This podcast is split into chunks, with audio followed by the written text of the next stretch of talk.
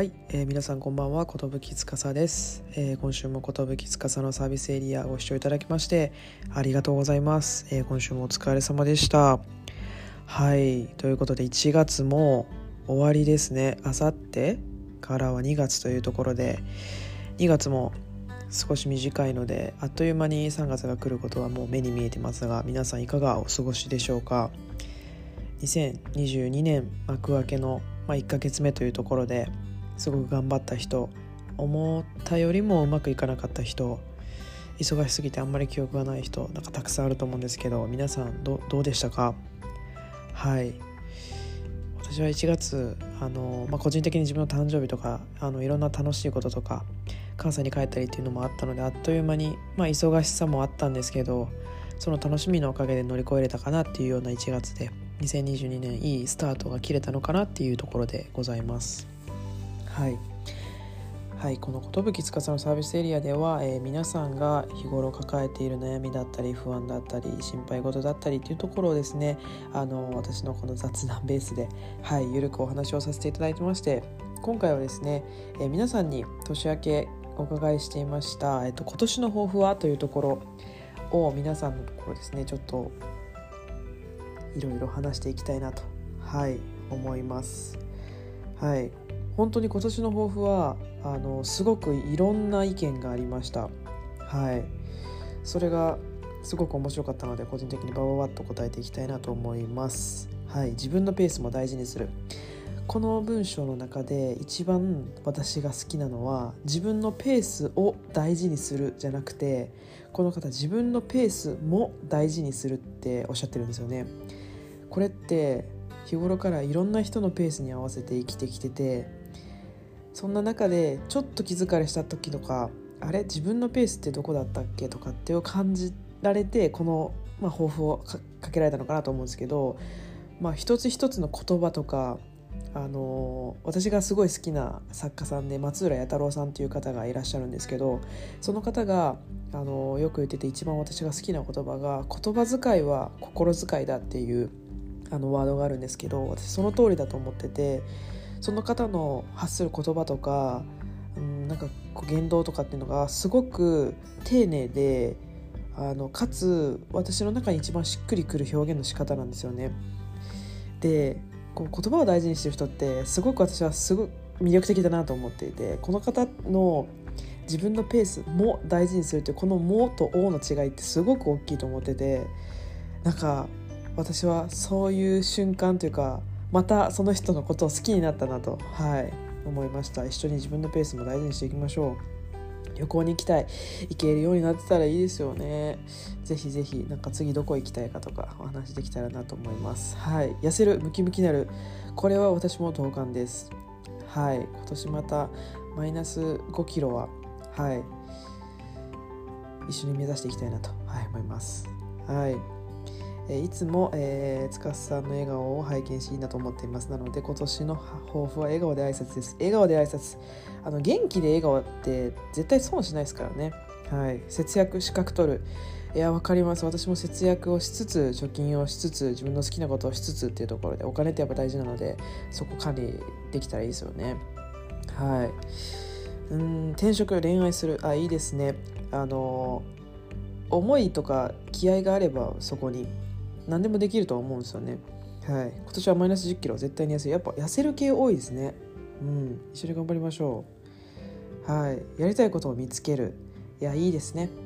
あのやりたいことって絶対見つたやすく見つからないことだと思いますし一緒にこう悩みながらもがきながらもやりたいことを見つけるってすごい自分の人生まっとうに生きてる感じがするので応援したいなと思いますし一緒に頑張っていきたいなと思います。はい、何事も全力で取り組む。いやこれってね簡単そうで本当難しいなっていうのは思ってます。うん、あの全力でって難しいですよね。人それぞれの全力があるしそれを肯定するのにも時間がかかるし自分の全力ってどこまでなんだろうとかって分からないですけどうん。ひとまずでも100%でやりきるってめちゃめちゃ素敵なことだと思うので、うん、一緒に頑張りましょう。会いたい友達にたくさん会う。ああいいですね。あのコロナだから会えへんとかうーんこの環境がこうだからとかっていうのではなくて、うん、あの本当に自分が今会いたい友達に会いに行くことってすごい重要だと思ってますしやっぱ年を重ねるごとに時間とお金の使い方ってやっぱ変わってくると思うのでなんかこうやみくもにいろんな人に会うっていうよりも本当に時間をかけて会いたい人っていうのが増えてくると思うんですよね年々。そういう人たちにこうそういう人たちと一緒にいる時間ってやっぱりお金に換えられないほど素敵なものがあるなと思うのではい。ぜひぜひちょっと東京にいるんであればどっかで会いたいなと思ってます。いつ死んでもいいように生きる。もうこれを今年の抱負にしてる時点でこいつのこと好きですね。うん。めちゃめちゃ。うん。えー、健康なダイエットがしたい。ダイエット系多いですよね。うん。健康なっていうのがまたなんかこうプラスアルファ上を目指してる感じがしてすごいいいですね。うん。学ぶことから逃げないようにする。いやーこのね自分の弱点とか弱みに対してあの抱負を持てるってやっぱかっこいいですよね。うん。それはめちゃくちゃ思います。やっぱり自分の逃げたい部分からたやすく逃げれることもあるとは思うのでそこに愚直に向かっていくっていうのはどんな年齢であってもやっぱ素敵ですよね。うん、劇的変化。いやパワーワードですね、うん、この4文字は一番パワーワードやな、うん、またパワーワード系来たけど整理整頓、うん、これは、うん、どこの部分なのかすごい気になるけど整理整頓ってやっぱ心もですし身の回りのこともですし人だったり物だったりもそうだと思うんですけど整理整頓するってめちゃくちゃ大事だと思います。うん、それをすることで自分の本質とか自分が何にこだわってて何にこだわってないのかっていうのがこう本当に浮き出てくると思うので整理整頓いいですね。うん新しい環境で一から攻めの姿勢で学び直すこれね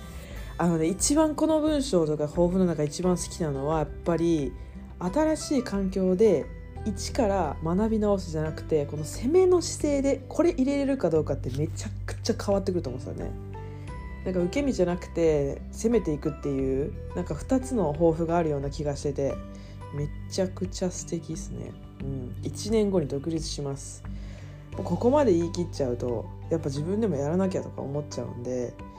なんか自分にストレスじゃないですけどプレッシャーを与えてどんどんどんどん自分の期待に自分で応えていける人ってめちゃくちゃかっこいいと思うしこの人はなれるんじゃないかなって上からになってたらすごい申し訳ないですけどなってほしいなっていう人ですね。うん。毎日の読書と筋トレです。あめっちゃいいな。毎日読書するってやっぱ結構難しかったりするし自分はこう悩んだ時とかにしかあんまり本を読まないのでなんかね今ももし続いてるのであれば好きな本とか教えてほしいなと思います。新しい職場での技術習得プラス個人案件増加。いいっすね。この新しい職場でチャレンジをし続けるってめっちゃ難しいことやと思うんですよ。自分もすごいあの転職して思うんですけど新しい職場で自分を出すことに精一杯ですし順応することに精一杯なんですけど新しい環境でまたプラスアルファ自分の案件を絶対取るんだとかって言えるのってすごい成長意欲というかこうハングリー精神があるんだなってすごい感じるのでそういう人と一緒に働けてる人ってめちゃめちゃ羨ましいなと思いますね。美味しいものたくさん食べたい。そうですね。この人ずっとサンラータンをよくストーリーに上げてるんですけどあんまりこうサンラータンあんま知らなくて納豆とか苦手なんでちょっとどうやって食べたらいいのかなと思うんですけどすごく美味しそうだなっていつも思ってます。周りの人を大切にする。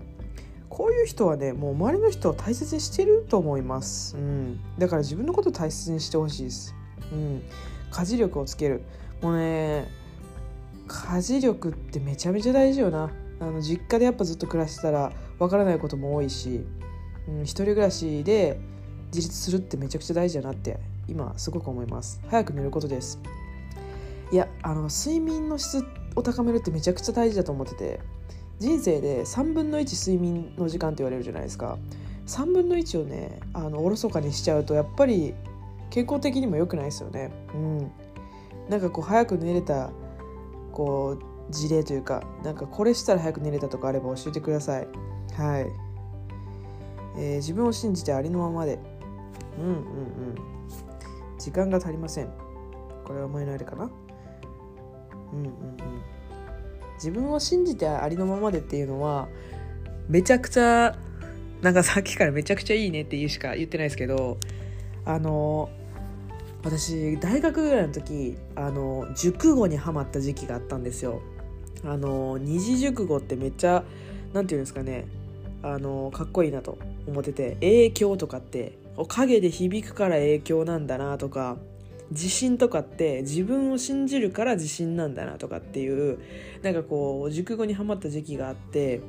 自分に自信を持つってあのどうやったらいいのかなってよく聞かれるんですよ。あの司って結構自分に自信あるよねとかなんでそうやって自分に自信あんのとか言われるんですけど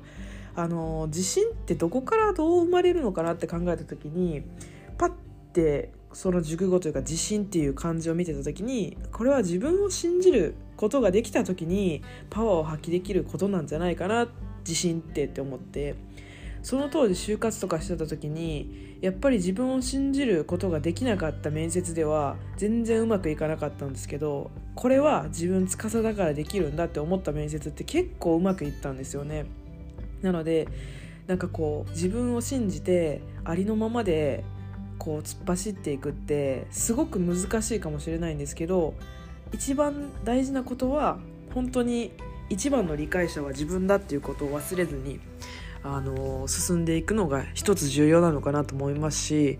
その当時は、まあ、他の他人というか他の人もすごく私は信じやすい性格だったんですけどやっぱり社会人になっていろんな人と出会っていろんな環境で育ってきた中でいくとやっぱりこうすごい冷たい言い方になっちゃうと思うんですけど人はあんまり期待しちゃいけないなって人に期待するよりも自分に期待をした方がいいなっていうのはすごく感じているのでなんか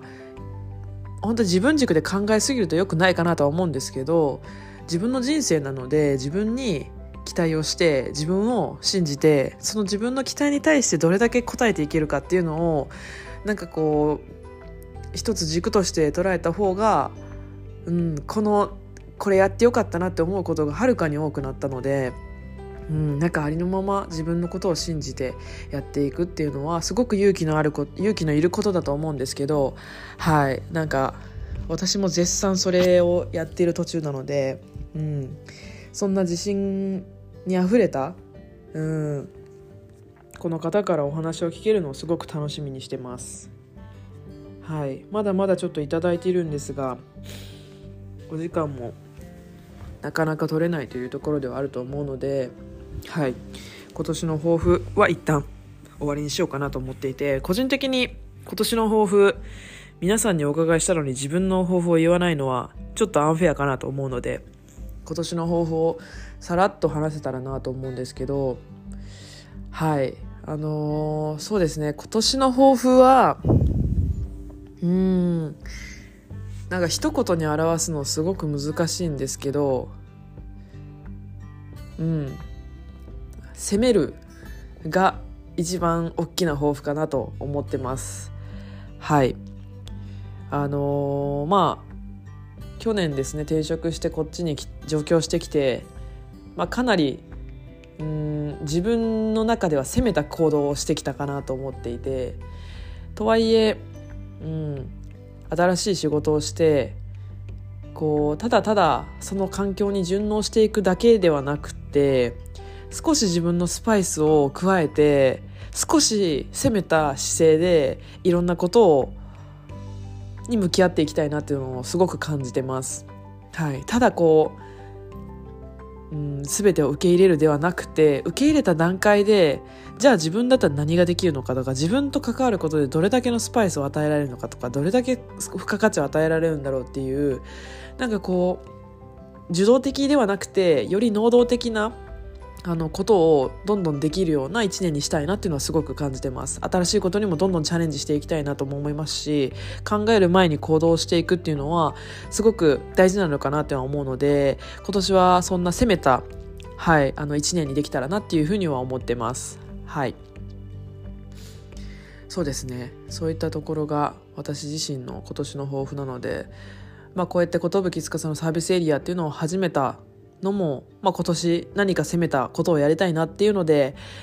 まあ、ある程度自分で今できることが何だろうって考えたのが一番のポッドキャストが一番いいのかなと思ったのでこういった形ではいあの一つ一つ形にしていくことができていると思うので自分の頭の中で抑えるだけではなくてまずはやってみる。ダメだったらどんどんどんどんトライアンドエラーをしていく。どんどんどんどんブラッシュアップをしていくっていうことをどんどんやっていきたいなっていうふうには思います。はい。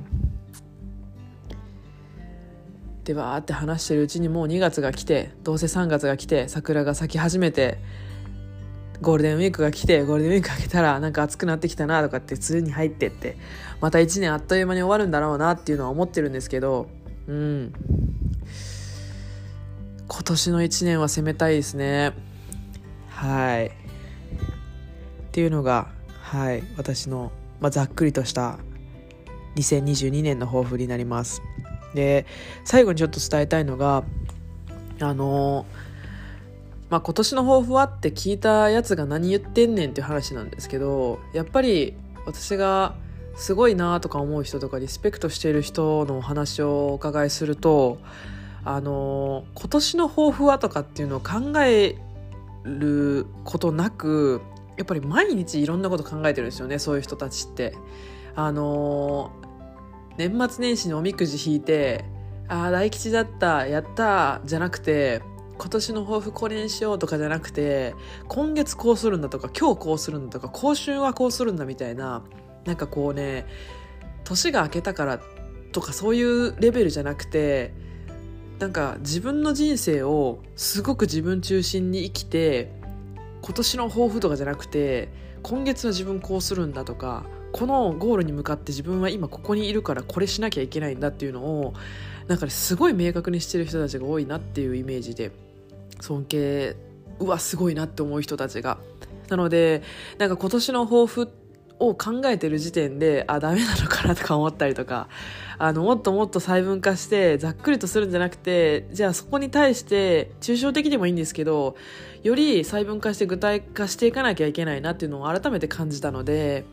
はい、なんかそういう方から刺激を受けてあのより自分の人生を自分中心で生きていけるようにあの2022年は、はい、やっていきたいなというふうに思ってます。はい、はいというところで、えー、今週はですねあの2022年の皆さんの今年の抱負っていうのをお聞かせいただきまして簡単に私の抱負というところも、はい、お伝えをさせていただきました、はい、どれが正解とかあのどれが間違ってるとかって絶対ないと思うので2022年もですね皆さん健やかに、はい、あの過ごせる日々をっていうところとあのコロナウイルスが感染拡大をして、まあ、当たり前のことができなくなっていることがもう当たり前になってきてる時代になるかなと思うんですけどどうかあの下を向かずですねあの不平不満だったりできないことが多くなったりとか制限されることがすごく多い世の中ではあるんですけどその中での小さな幸せとかなんかこう喜びとかっていうのを紡げる人間に自分はなりたいなとは思うので皆さんも是非こう下を向いて悲観することなくなんかこう少しでも前を向いて、はいあのー、少しでもちっちゃな幸せを紡げるように、はい、一緒に、ま、毎日ですね進んでいけたらなと思います。はい。ちょっと長くなってしまったんですが今週はこの辺ではい1月ももう終わりというところで2月もですね新たなスタートというところが切れるようにですねはい是非皆さんのお話をまたお伺いできればと思います。はい。それではですね今週も1月終わった自分1月頑張った自分にですね、大きなハグをしてくださいと。はい。そして2月一緒に頑張っていきましょうというところで、はい。締めさせていただければと思います。えー、本日も、えー、ことぶきつかそのサービスエリアご視聴いただきましてありがとうございます。えー、来週もこちらに来てくださることを楽しみに待っております。はい。それでは皆さん明日からも頑張っていきましょう。Good night!